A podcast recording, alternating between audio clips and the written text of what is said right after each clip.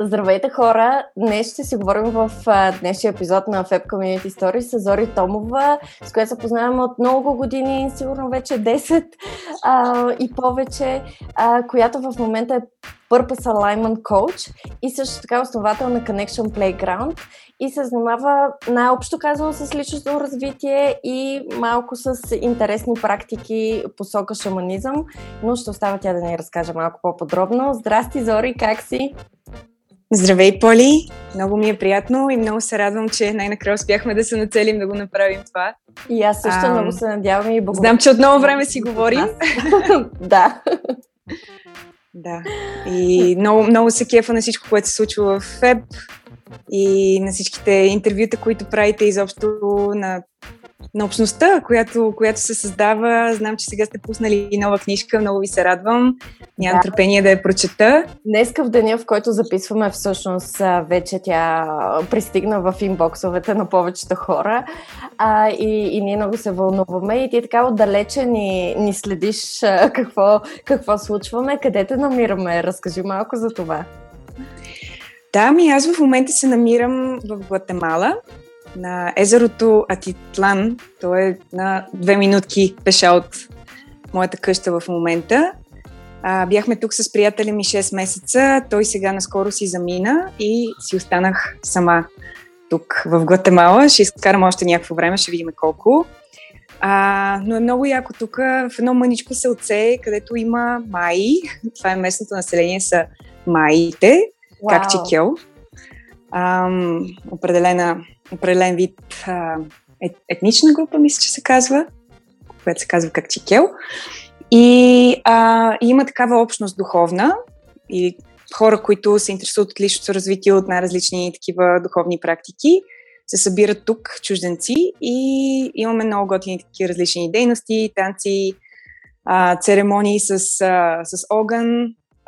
На маите те имат много интересни традиции и така. Това съм аз в момента. Да. И се занимавам с доста неща онлайн. Ти като цяло си минала през най-различни такива интереси комьюнитите и малко по-късно в разговора ми се иска да си поговорим за различните държави и различните неща, които са ти се случили и които си така решила да поемеш по своя житейски, предприемачески и духовен път генерално. Но ми се иска в началото първо да ми кажеш малко как започва за теб предприемачеството, какви ти бяха първите стъпки, как го откри първо, тъй като при теб е много интересна историята и искам малко хората така да ги проведа през реалния таймлайн на събитията. Mm-hmm. Така как първо се сблъска? Да, първата ми среща с предприемачеството беше... не беше съвсем очаквана за мен, така да се каже, защото бях в Англия и учих магистратура по инженерен бизнес менеджмент и... в рамките на правенето на дисертацията ми там имах задачка да направя кейс стъди, реален казус с реална компания, във връзка с един вид фреймворк, който се нарича систематична иновация.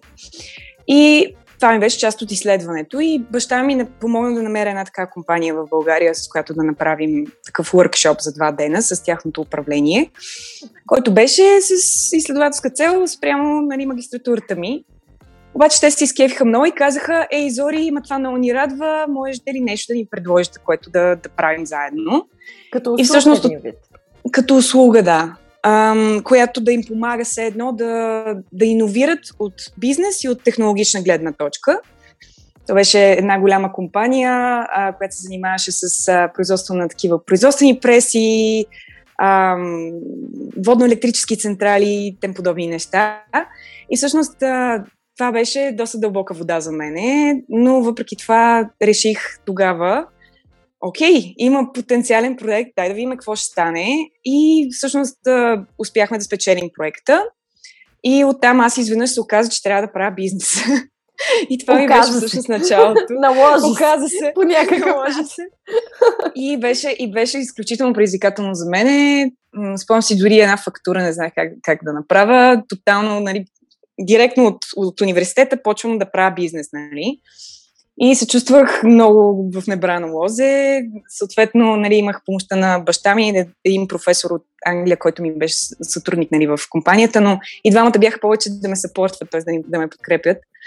И си спомням, че ми беше много трудно, защото от една страна аз бях на 20 и нещо, клиентите ми бяха повечето мъже на 60 и нещо, 50 и нещо, 60 години. И представи си, нали, в една стая с такъв вид аудитория. Да. Нали, беше доста предизвикателно за мен и затова адски много ми помогна, когато намерих Startit Smart, с където се познаваме с теб.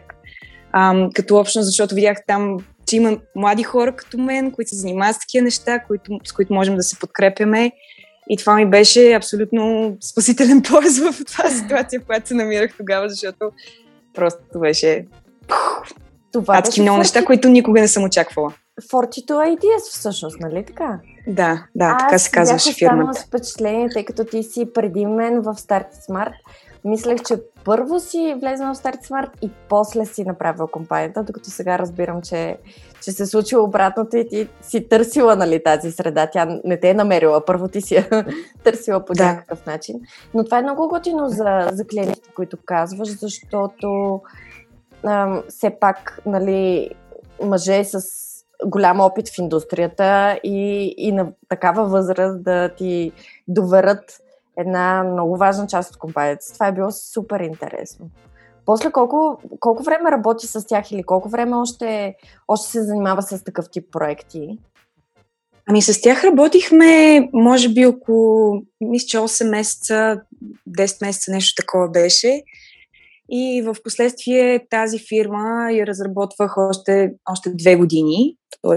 почти 3 години общо беше цялата занимавка с нея. И всъщност благодарение на Startit Smart и на общността видях, че беше много важно за мен да намеря начин, по който и средата, в която съм, нали, да усещам някакси, да ми е по-близка, да по-добре да я разбирам.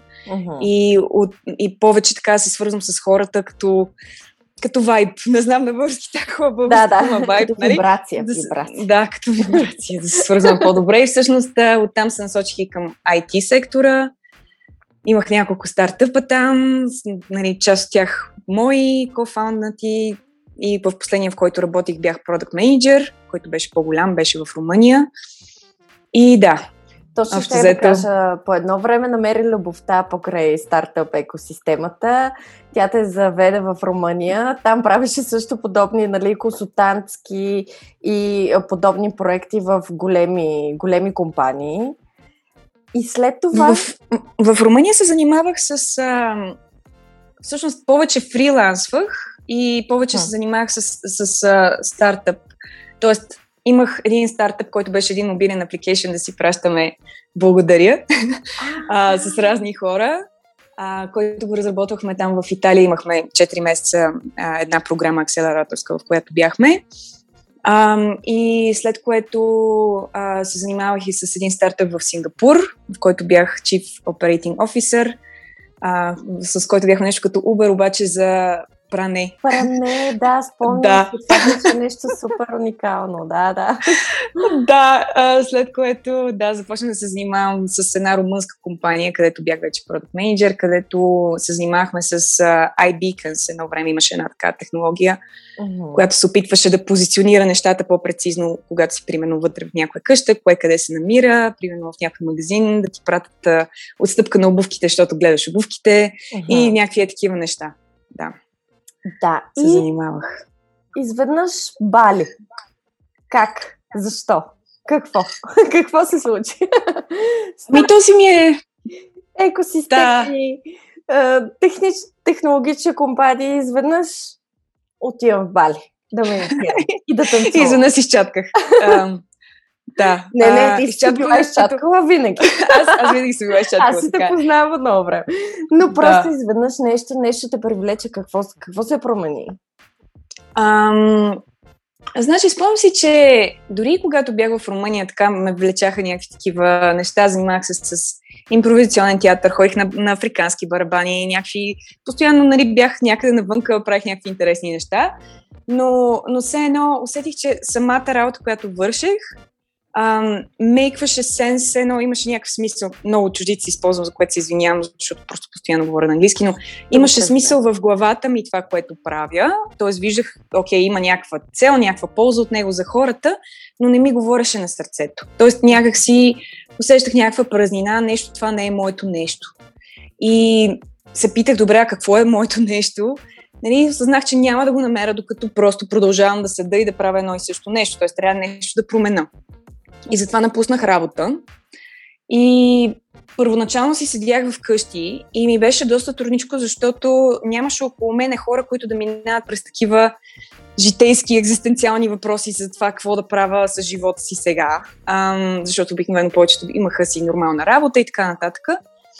И това много така ми тежеше, защото бях сама в него и в един момент си казах, добре, айде, аз отивам някъде, където има повече хора на свободна професия, дигитални номади, някакви такива, с които евентуално нещо можем да измислиме заедно. Нали, трябва да направя някаква стъпка и затова отидах в Барби първоначално, защото си мислих, там има дигитални номади.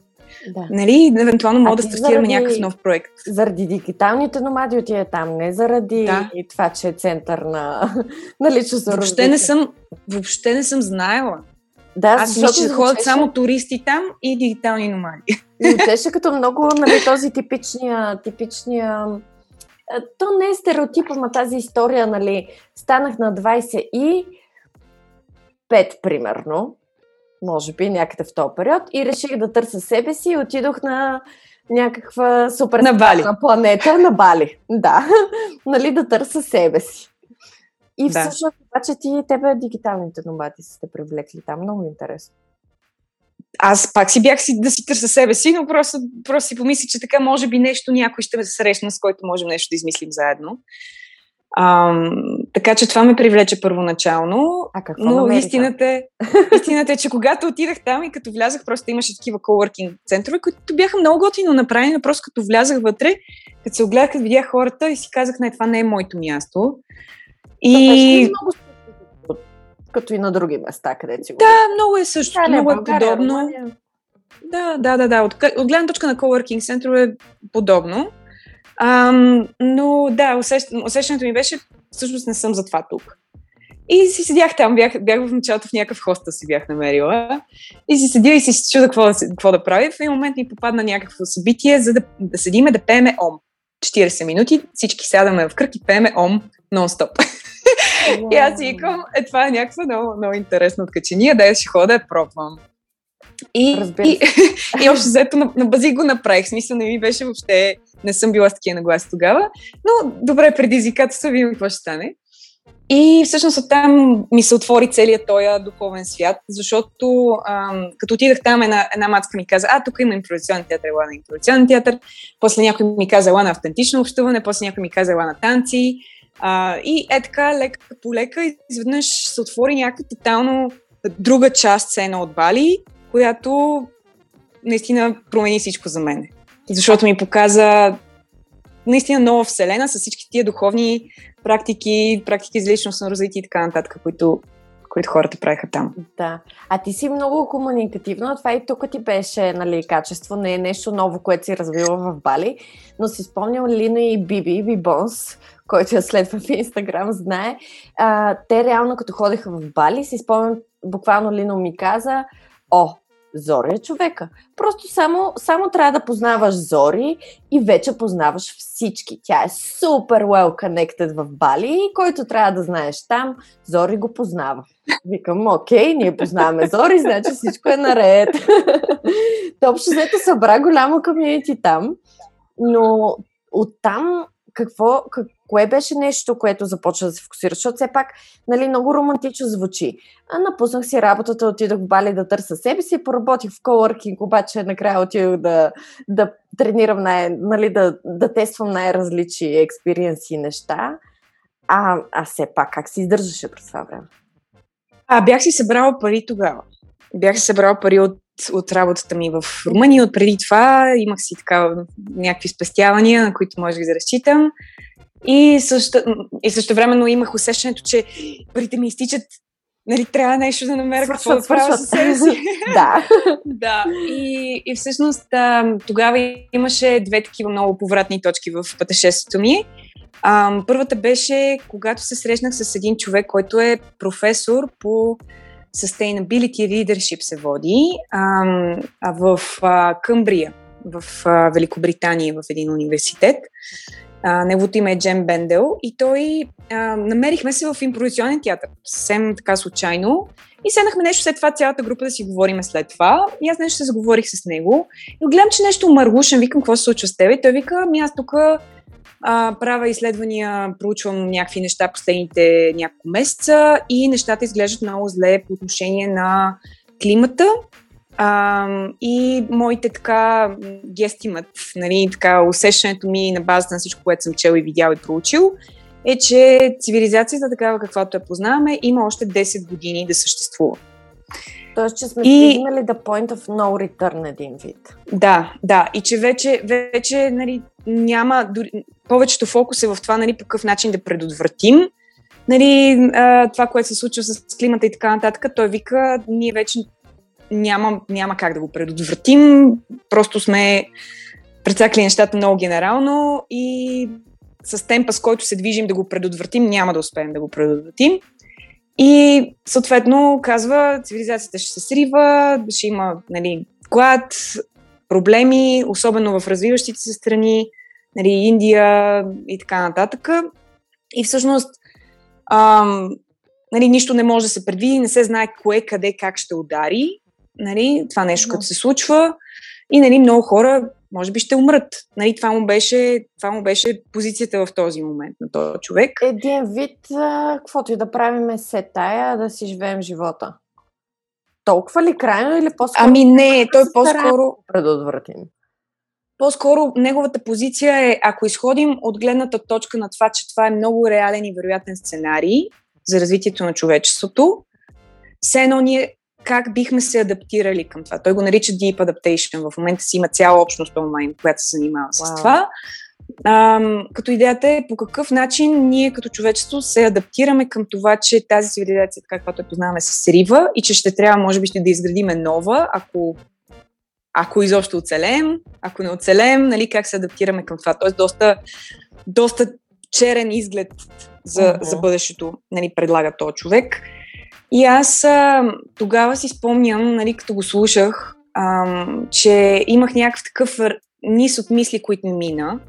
Нали, едното е, че в крайна сметка това е човек, който той е професор в университет, се занимава с sustainability, т.е. той не е просто някой да ми го каже това. И всъщност много ме стъписа и си казах, нали, добре, в крайна сметка никой нищо не знае, това е бъдещето, нали, но какво би означавало това за мен, ако наистина го разгледам като реален сценарий за това как може да се развият нещата? И какво би станало, дори че ако аз съм един от тия хора, които ще погинат в това нещо? И си казах ми, в такъв случай, ако знам, че има вероятност да умра след 10 години, то по-добре да живея. Нали? По-добре да намеря начин, тия 10 години наистина съм ги живяла. И си казах, добре, какво значи да съм ги живяла? И отговорът ми беше, аз се чувствам жива, когато се чувствам свързана. Когато се чувствам, нали, наистина в настоящия момент, ангажирана, присъстваща с другите хора, с природата, със себе си. И от тая гледна точка, дали ще умра утре, след 10 години или след 50 години, няма смисъл, има значение, но и няма значение, защото ако аз фокусирам живота си в тази връзка реално, която аз искам да усещам, за да се усещам жива, то ще знам, че съм живяла някакси с връзка с самата себе си и с моята същност.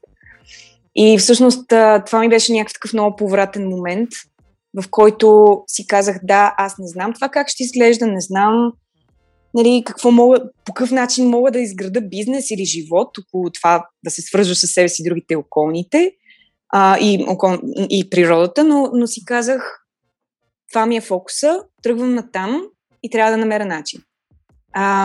И независимо от това какво се случва. Тоест, просто защото това е правилното, независимо от това дали то човек е прав, не е прав, какво се случва в бъдещето, това е правилното нещо за мен и натам тръгвам. Да. Аз малко се стъписах от този професор, какво ти е казал и на мен почнаха да ми минават мисли през главата. Какво ще правим? Нали, то първата ти реакция е такава. Какво да правим сега? Дай нещо да правим, нали, да не се чувстваме безучастни. Аз знам, че ти си имала такъв момент. добре, свързване с себе си, с околните, с природата, ама как тогава, какво беше нещо, което беше първото, което направи? Ами, първото, което направих е, че просто започнах да ходя, да виждам по какъв начин хората го правят там. И, нали, защото има различни въркшопи, различни неща, които се случваха, и си казах, всъщност, аз искам да направя едно място, една общност, в която това нещо наистина да седнем и да го изследваме. Какво значи това, ние да се свързваме с себе си, с другите и с природата? Какви са формите, които това нещо може да приеме? Защото аз това знам, че ме тегли, но не знам как би могло да изглежда. И знам, че сега ми е момента, в който аз това нещо трябва да го науча. Или искам да го науча по-скоро, не трябва. И всъщност тогава ми дойде идеята за Connection Playground, като офлайн такава общност, в която се събирахме веднъж седмично. И имахме обикновено три елемента. Единият елемент за връзка с природата, втория за връзка с другите и третия за връзка с себе си. И във всеки един от тези елементи, се носи го прести като въркшоп, около 2 часа и половина, 3.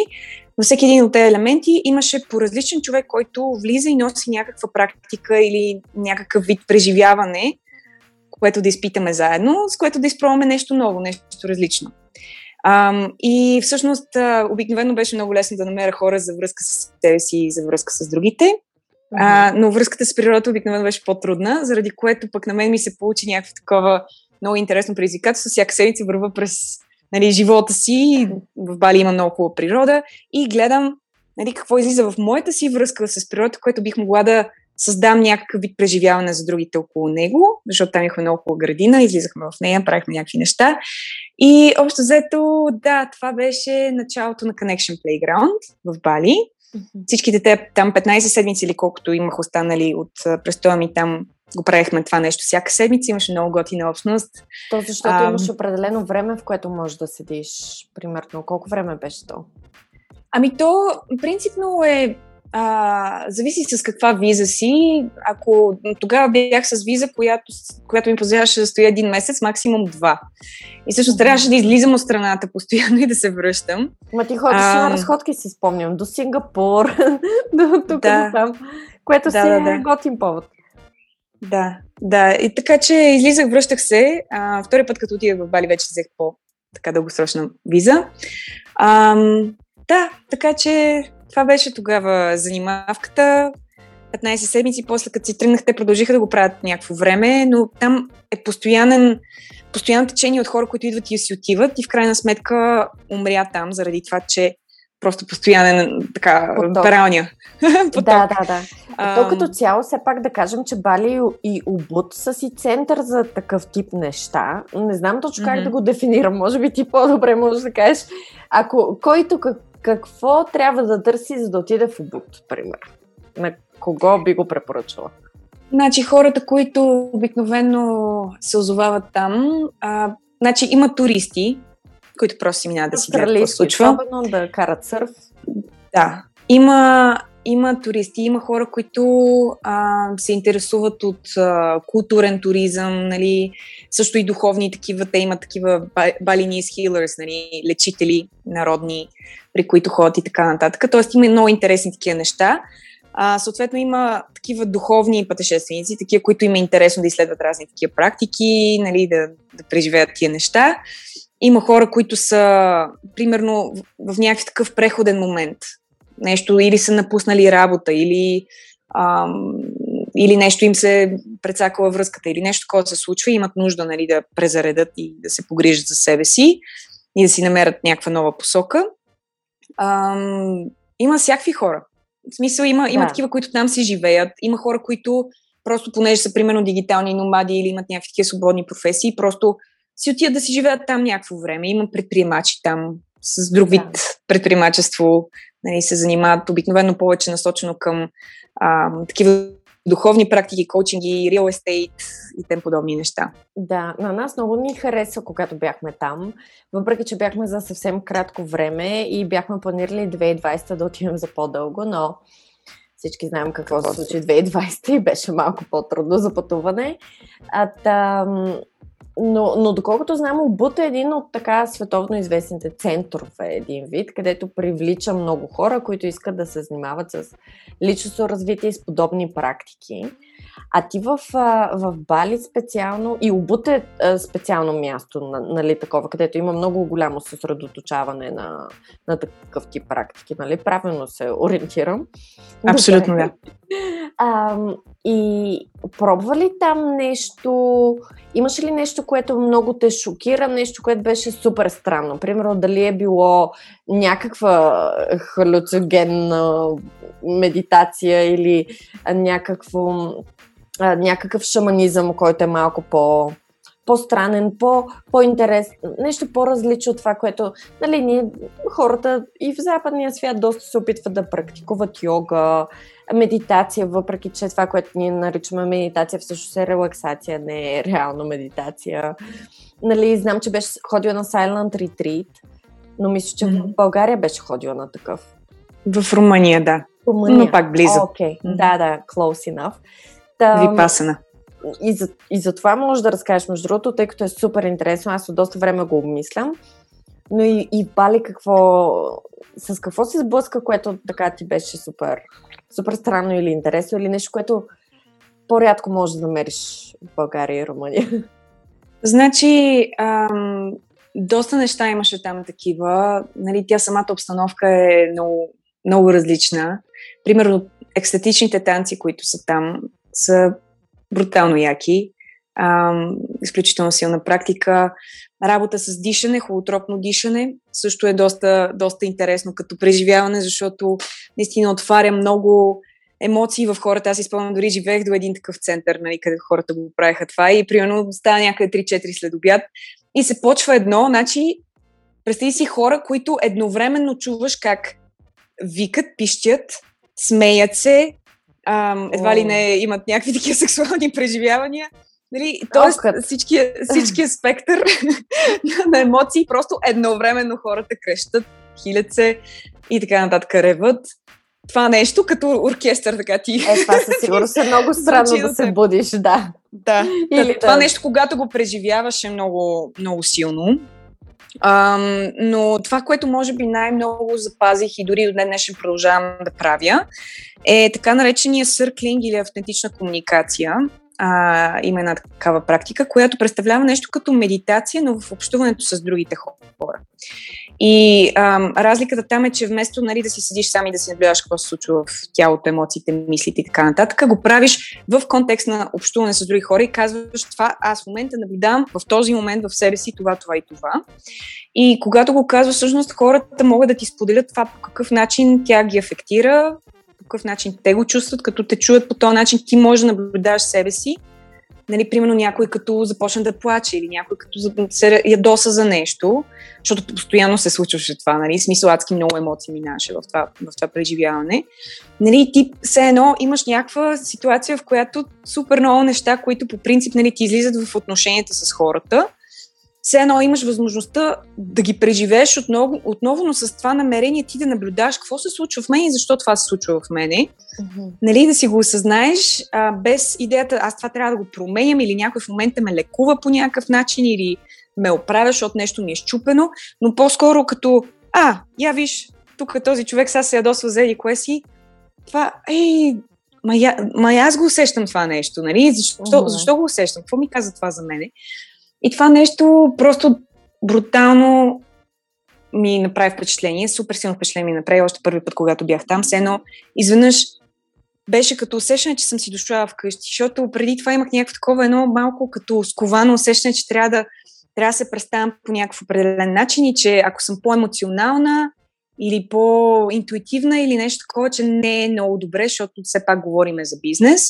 И всъщност изведнъж съм в някакво пространство, в което това не е само, че е добре дошло, ми то е някаква силна страна, която аз имам, за да разбера себе си и околните.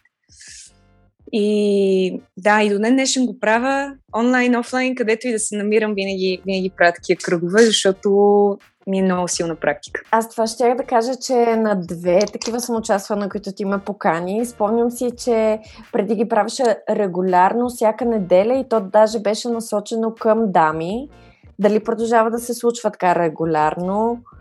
Или как могат хората да се включат, ако на някой му е интересно, например? Ами, най-често пускам такива събития в Connection Playground, което в момента е онлайн общност, в която има най-различни такива безплатни събития, правим всяка седмица, включително обикновено през няколко месеца пускам и такива групи затворени, в които по-дълбоко да влеземе, нали, в тази практика заедно за няколко седмици, но има и такива безплатни, които правя от време на време. Така че хората могат да намерят в Facebook страницата на Connection Playground и оттам да гледат в събитията. И там излизат обикновено. Супер, ще оставим линк в сайта ни, директно към страницата, за да може да го намерят по-скоро. Ти имаш и много интересен нюзлетър, но той не знам дали могат директно хората да се сабскрайбнат за него или по-скоро. Да, могат. Супер. Могат на connectionplayground.org. Супер, добре, ще оставим линки за там. Окей, и започва да се организира това комьюнити офлайн предимно на този етап, докато си в Бали, и след което ти си тръгна от Бали. Нали така? Да, тръгнах си от Бали, върнах се след някъде няколко месеца отново, постоях още 6 месеца там, продължавайки по този път. И след това отново се върнах, винаги така прелитам през лятото до България и Румъния, откъдето е приятеля ми. И да, и в последствие реших да завия малко към Латинска Америка. А междувременно обаче не намерили коучинга, тъй като за него не сме споменали. Да, намерих и коучинга още първата година, когато бях в Бали. Имах такова включване от кораба майка, че трябва да ходя да се разходя до една планина там в Бали, и просто аз така от време на време там го правих този номер, излизам през вратата и просто почвам да хода. Ти тук го правеше. Ти си ходиш винаги пеша, по всяко време на денонощието, и от време на време се хващаше и ходеше до Витоша и се разхождаше по безкрайни километри и часове. Така че кораба майка си те е викал винаги, нали? Не? Винаги си ме е викал кораба майка. Да, започнах да се разхождам там. Всъщност той е, нали, аз обикновено всеки ден си хода по 2 часа, но там все едно точно един такъв по-дълъг преход си направих от 3 дена да стигна до тази планина. Нали? Не знаех въобще къде отивам, просто си излязах. Да, излязах си пред вратата, почнах да хода, стигнах до планината, качих се отгоре на върха, направих си шамански. Подготвена? Чакай, моля ти се. Храна, вода, какво, къде спиш по пътя? Ами то Бали има такива малки селца, има от време на време, нали, къде да отседнеш, някакви хотелчета, нали, тоест някакси се доверих, ще си намеря някакво място да спа. То са някакви много смешни, то са някакви такива перипетии, нали, то си е само по себе си приключение, нали, примерно някаква жена там ми обясняваше, ето, може да дойде да спиш у нас, нали, там някаква от Бали, някаква женичка, и аз викам, добре, дай да се срещаме и къде си, нали, да ме заведе, отивам там, няма я, примерно то вече тъмно, аз съм, не знам къде съм, трябва да търся някакви хотели, не знам има ли хотели въобще наоколо, въобще е пълна водница, аз така време на време изтрещявам и правя такива неща. Зори, ти си много смела, браво! Отида на планината? Отидах на планината горе, легнах, направих такъв шамански трип. Аз от 6 години правя шамански трипове с барабани. Това ми е такава духовна практика, много я обичам. И в шаманския трип получих друго съобщение от кораба майка, че трябва да си погледна финансовата ситуация. И викам, добре, да видим как стане този номер. И при което след няколко дни ми идва някакъв workshop за Shift Your Shits Around Money.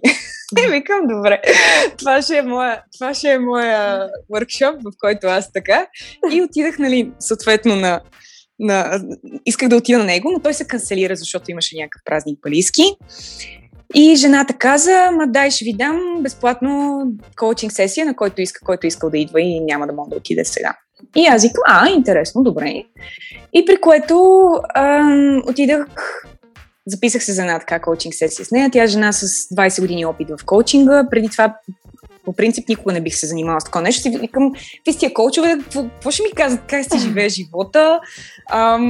Нали, въобще бях много негативно настроена към тях. И обаче, нали, в тази ситуация съм насочена, че трябва да си погледна това нещо. Викам, добре, ето сега имам възможност да видим какво ще ми каже тази жена, нищо не ми коства. И, нали, говорихме 1 час с нея, супер много ми помогна, някакви много кепенци така ми отвори. И всъщност реших да инвестирам да работя с нея, което за мен тогава беше някакъв тотален шаж, защото тя беше доста високоплатена коучка. И нали, за мен, особено като съм така с парите, беше някаква супер голяма стъпка да кажа, добре, ще инвестирам част от това, нали, да. Имането. Ако някога кораба майка те чака да се престрашиш да направиш нещо такова и после да. ти се отплаща, така че... Mm-hmm. Да, така че инвестирах тогава в това. Изкарахме там 2 месеца работихме с нея и още след първи месец аз имах някакви въпроси. Бе, това всъщност аз не бих ли могла и аз да го правя? Това супер много ме кефи, супер много ми помага. Нали, аз го усещам в мен колко много ме променя. И всъщност тогава един приятел ми каза, можеш да експериментираш с мен, ако искаш. Викам, добре, почнах да работя с него безплатно. И в следващия момент така излизам от една сесия с него, някаква супер заредена, това колко ме кефи, колко ме зарежда. Нали, спрямо това, което усещах преди, нали, след работа, че се чувствах изцендена, изтощена и така нататък. Изведнъж се чувствам някаква супер заредена, след като съм работила един час с някой. Си казвам, това колко ме кефи. Почвам да обяснявам на един приятел. И той такъв насъща вика, защо да ми направиш и на мен такава една сесия? И всъщност тогава му направих и на него една такава и той каза, добре, искам да работя с тебе. И това ми беше първия клиент. Изкарах първите си 800 евро тогава да работя с него. Wow. И от това ми започна практиката реално. Аз тогава нямах никакъв тренинг, просто бях преминала през това преживяване самата аз. Да. И в последствие вече си започнах, нали, да трупам и други знания от други посоки, но и до ден днешен продължавам да се занимавам с това и ми носи огромно удоволствие. Тук да кажа, че ти ми беше коуч на мен в продължение на един месец. Се бори, по-скоро ме насочваш аз как да се боря с моите емоции. Беше супер интересно преживяване. Бих казала, че го препоръчвам на всеки, особено ако се чувства, че е моят странен момент, да не кажа, че в момента според мен всеки се чувствам в странен момент. Нали, след година и малко в тази странна ситуация, в която живеем в момента. Но наскоро си бях намерила тефтера, където си записвам такъв тип неща и практики. И си бях намерила писмото, което си бях написала към себе си, което беше една от задачите, които ми беше дала и беше наистина супер интересно. Някои от нещата, които си съм научила там, още си ги ползвам, така че беше много яко и го препоръчвам на всеки, който мисля, че това е нещо малко по-интересно. Нали, може би аз би го сравнила с, нали, в стандартния случай, може би някой би търсил психотерапия по някакъв начин, нали, да си поговори с психолог или има нужда просто да си поговори с някой. И това е една страхотна алтернатива, където се учиш как да си боравиш с емоциите, те защо са, какъв проблем имаш в момента с себе си, какви убеждения имаш, защо ги имаш. Така че много-много интересно, силно го препоръчвам. Да запозна се с коучинга. Моля ти се. Дойде си до България и след което Перу. И най-странното е, той е много смешно, аз така го казвам, нали, защото както се виждаме с Зори, отиваме да хапнем обяд и някакси след няколко дни тя изведнъж се озовава в Перу. Няма нещо, нали, не изглежда сякаш е планирано, не изглежда сякаш е организирано, нали, аз ако отида в Перу, сигурно поне 2-3 месеца предварително ще се знае, всеки ще знае, ще съм го организирала така.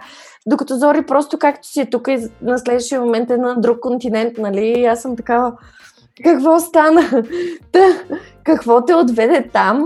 Между другото, само да кажа, че най-вероятно ще направим 2 части на това интервю. Така че искам да кажа, нали, че тук може би е момента, където ще прекъснем 2 части и ще продължим с следващата част за Перу и Гватемала във 2-та част на нашето интервю.